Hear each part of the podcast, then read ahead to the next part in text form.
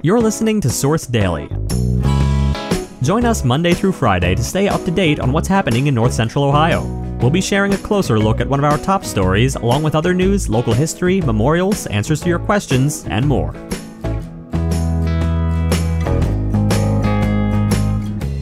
Today, a closer look at how the East Palestine train derailment will help focus a Richland County EMA training scenario.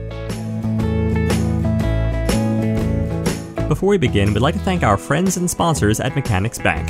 Whether you're looking for a mortgage, a home equity loan, investment services, or just a great local bank, stop by and see us. Head over to mymechanics.com to learn more and find a location that's convenient for you. Now, our feature story. Rebecca Owens was already planning on using a chemical spill as the focus of a county-wide tabletop emergency response exercise this summer. But then came the derailment in eastern Ohio of a Norfolk Southern freight train carrying hazardous material, including vinyl chloride.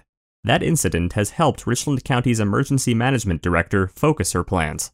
In many ways, Owens would prefer to substitute the word prepare in place of manage in her title.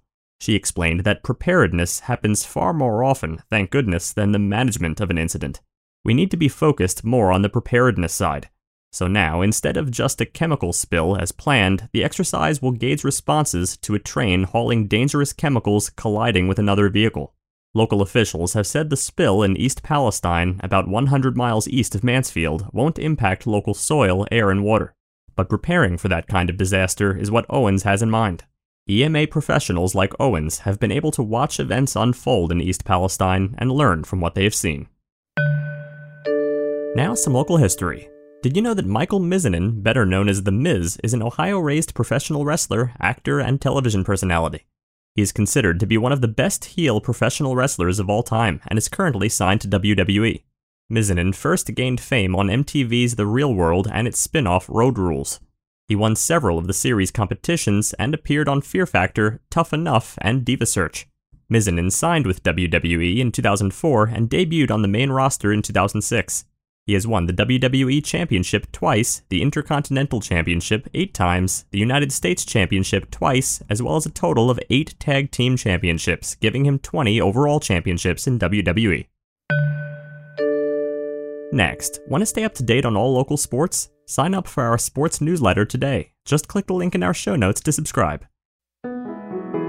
Finally, we'd like to take a moment to remember the life of Fanny Potter, Fanny was born in Jackson, Kentucky in 1937 and attended Breathitt High School. In 1952, she married Albert and they celebrated 61 years together before he preceded her in death in 2014. Fanny was a beloved mother, grandmother, and granny to her great grandchildren. Fanny's family was her greatest love and concern.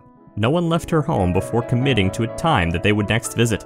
She was very active with her friends in the Deerfield Dollies and Berrien Grief Share groups, Fanny loved to host a big Sunday breakfast for her family, complete with everything from biscuits and gravy to fried apples.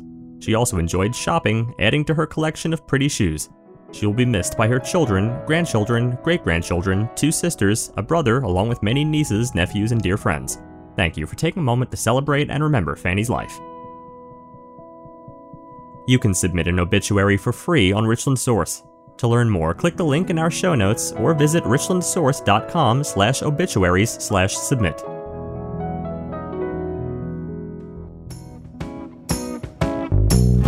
Thanks for listening. Join us again tomorrow. Also, make sure to head over to richlandsource.com and click the Be a Member button to help support independent local journalism that informs and inspires. Every contribution goes to helping us make Richland County a better place and to help keep our journalism free. Also, if you like this podcast and want to hear more, make sure to rate and review us on Apple Podcasts.